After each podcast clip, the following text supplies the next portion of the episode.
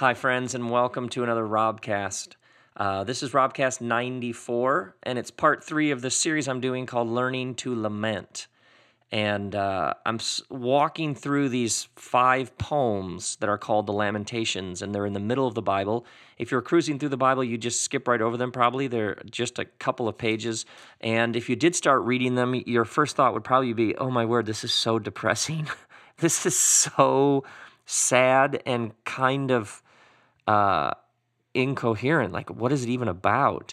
Um, but then what's interesting is if you you go just below the surface, there's this whole world of insight and truth about pain, loss, suffering, and heartbreak. And um, when I first realized just how much is going on in Lamentations, honestly, it is so shaped how I see the world. Um, and it's so mysterious. The God character, uh, the God in the poems is sort of on trial. There's a lot of um, hurt and wound towards towards God. God doesn't really show up or speak.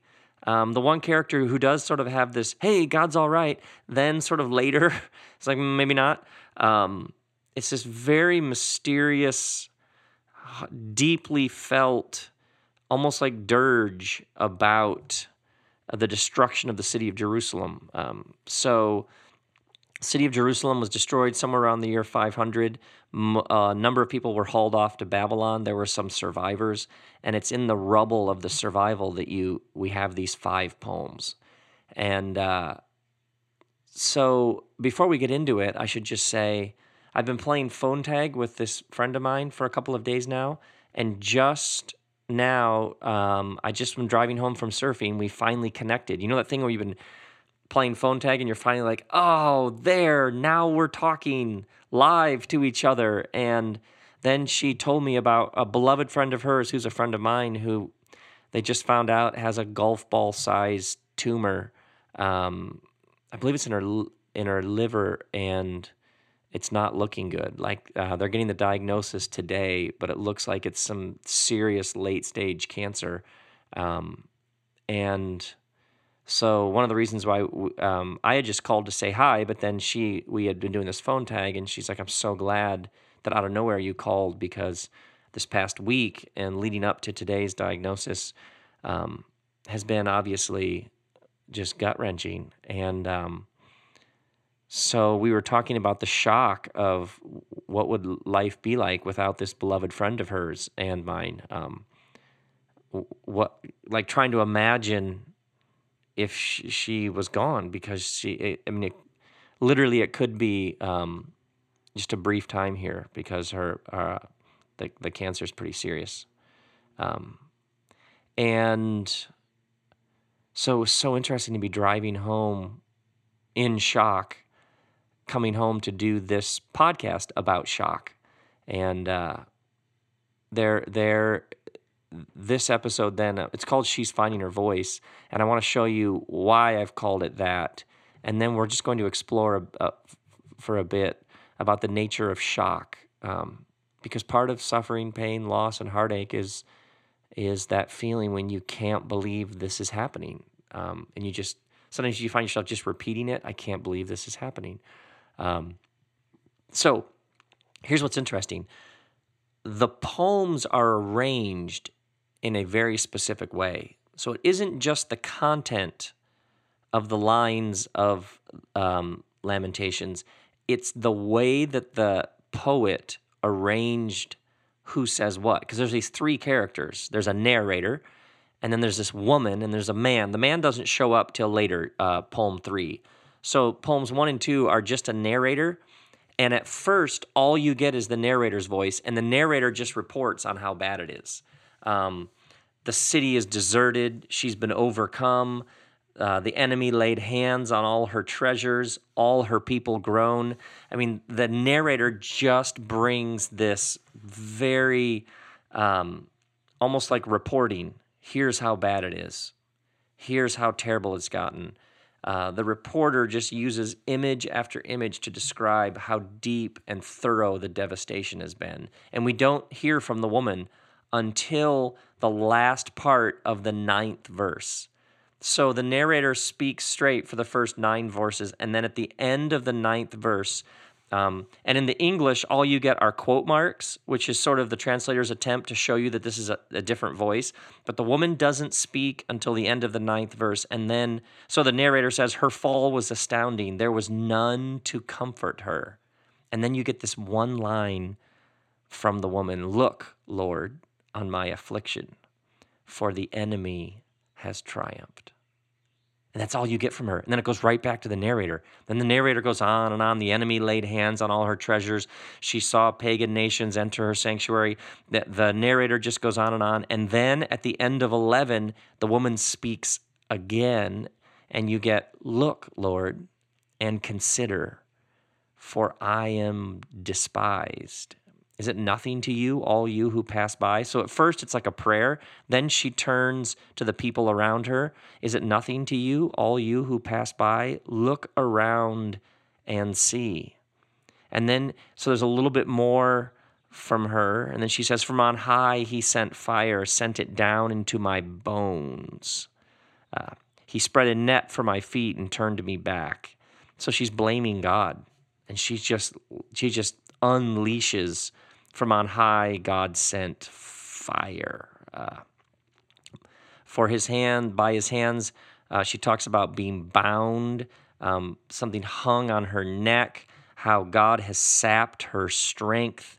Um, the Lord has rejected all the warriors in my midst. I mean, she just goes on and on. Then you have the narrator speaks, and then by verse 18, she just takes over the poem, and then it just comes, See, Lord, how distressed I am. By the way, notice the first time she speaks, she says, Look. And then the second time she says, Look. And then she says, Look and consider. Then she says, Look around and see. And then she says, See, Lord, how distressed.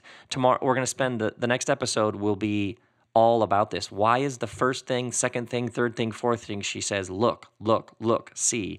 And there is something there that will take us a whole episode to unpack because it's uh, so profound and helpful. But right now we have to do something else. We'll come back to this later. Why she says look. But what's really interesting is at first she doesn't even speak. Her voice is nowhere to be found. Then she comes and speaks, but it's just one line and then she's out. Then a little while later, another line. She says a little bit more. Then she stops. And then by the third time she speaks, she takes over the rest of the first poem and she goes and goes and goes. So first time a little just a just a line, second time a little bit more, third time a little bit more. What is the poet doing here? Um, there are 22 verses in each of these poems. Um, there are 22 verses in the Hebrew alphabet, and so each verse corresponds to a letter of the alphabet. There's something really brilliant going on here. The fourth poem actually is 66 verses, so it's 22 times 3, it's tripled the intensity. So we'll see later, we'll spend an episode just working through how the way the Hebrew words are arranged is actually part of the meaning. It isn't just what they're saying, it's how it's arranged. But right here, what's important to see is that the poem is arranged how it works when you're in pain. Because here's the thing it takes a while for her to find her voice. At first, she doesn't have anything to say. It's all the narrator. And then she musters up just this little line. It's almost like feeble. Uh, it's almost like she just barely ekes it out. You know, look, Lord, on my affliction, for the enemy is triumphed. And then she shuts up. Um, and then a little later, she opens up a little more. Uh, and then it's like she kind of begins to find her groove. And then she just uh, she just opens up and doesn't stop. Uh, why does it take her a while to find her voice? Uh, it takes her a while to find her voice because she's in shock. And when you're in shock, sometimes you have no idea what to say. Uh, when you're in shock, sometimes all you have is silence. We live in a world that's not comfortable with silence. We, we live in a world that wants to fill silence with words uh, and volume and noise uh, because silence can be terrifying. Have you ever been over to somebody's house and they have TVs in every room, or they have multiple TVs on, or they have the TV on and it's loud, or they have the TV on to some show where you're like, why in the world would you have this show on? Have you ever noticed that? Um, and and and a part of you realizes, wait, this TV is on just so there won't be silence. Um, we we live in a world that doesn't know what to do with silence, but sometimes silence and the silence of shock is the only proper response to the thing that you've been through. And oftentimes we have this compulsion, like we're supposed to say something, but sometimes you don't have anything to say. And the power of the first poem is that for a while the woman doesn't, the city doesn't have anything to say. She's speechless. Uh, so, so sometimes silence is the only proper response. Secondly, shock is normal. Shock is totally normal. And when you're in shock and you find yourself thinking, well, I probably should say something, um, no, you don't need to say anything. You can just be in shock.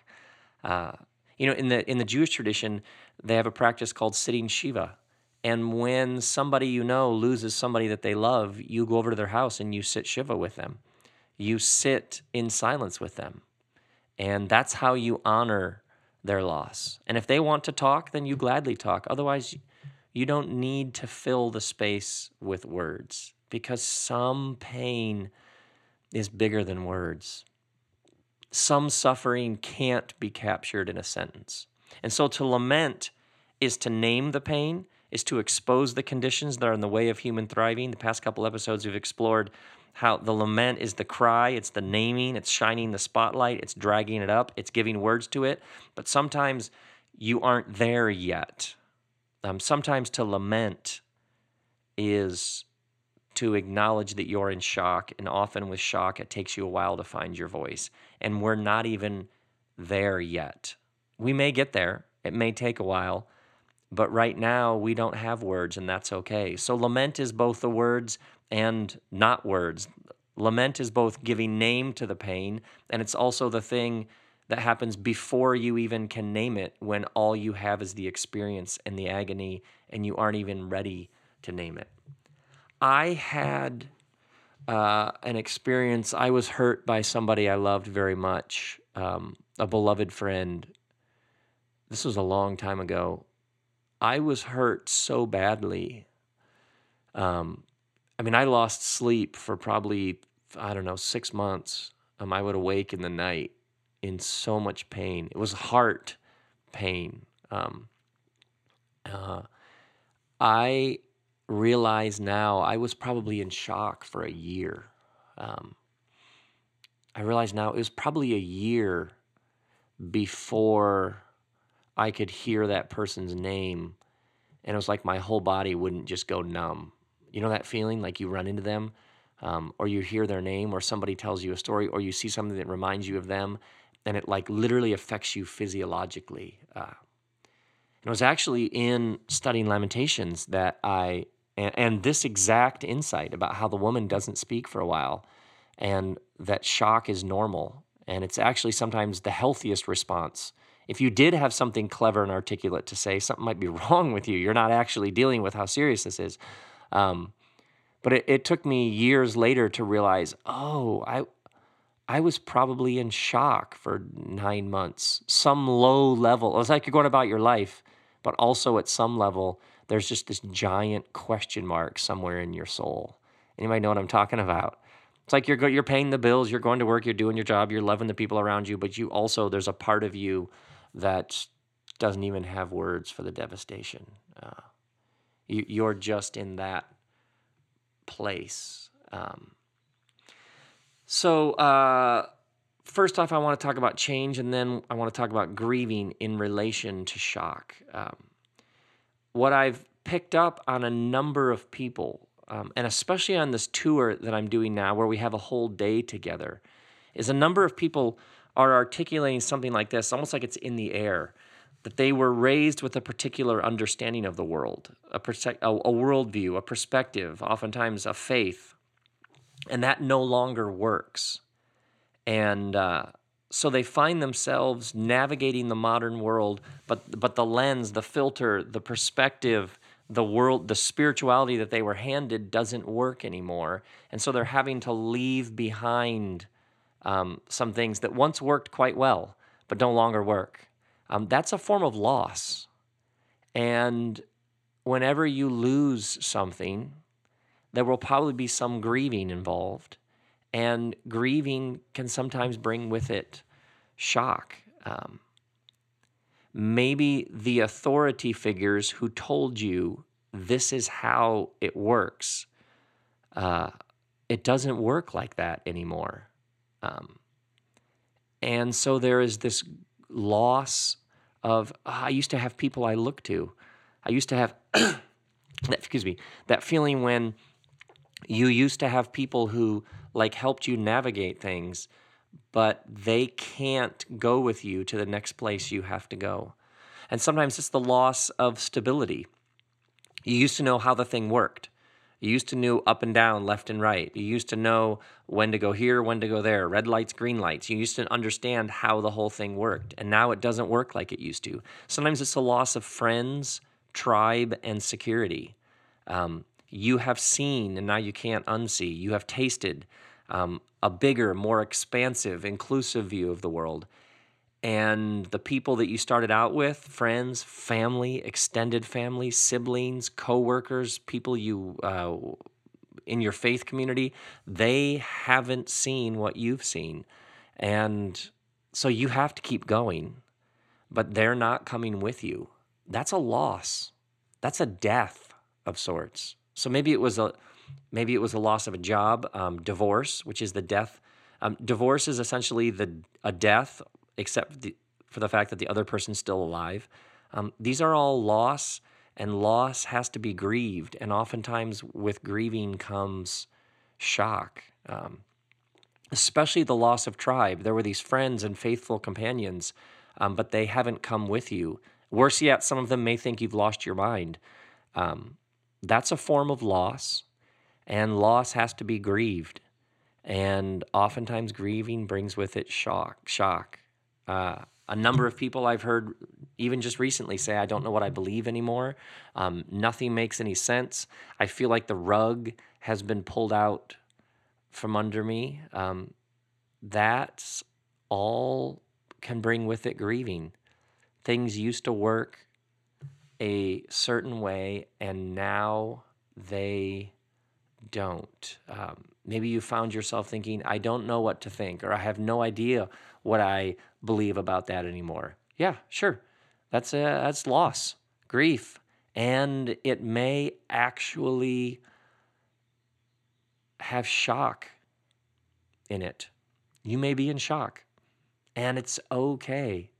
See, the power of the poem is the woman doesn't have anything to say, so she doesn't say anything.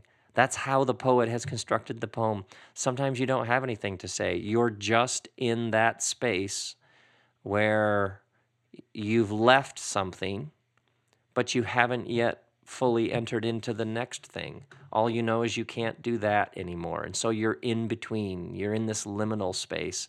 And sometimes there's an element of, of, of shock in there because it's loss, and loss has to be grieved. Um, sometimes people will say things like, you know, when that topic comes up, I just draw a blank. Sure, of course, totally normal. Other times people will say things like, you know what, I have all of these feelings. Um, there's a world of pain and hurt in there, but I don't even have words for it. Yep, totally normal. And then this one, which has been life changing for me sometimes all of a sudden out of nowhere you find yourself angry or you find yourself sad and you can't figure out why all of a sudden you're this angry or this sad. Um, here's the thing you may have been in shock and now the shock is wearing off and you're actually able to think about it in more clear ways and what you're realizing is you're angry. So sometimes what happens is somebody hurts us or we go through some trauma and we just bear down in order to survive it. And there's this element of shock where we're numb. We, we don't even know what to think about it. We're just, and then all of a sudden you find yourself really sad or really angry, and sometimes it's out of nowhere.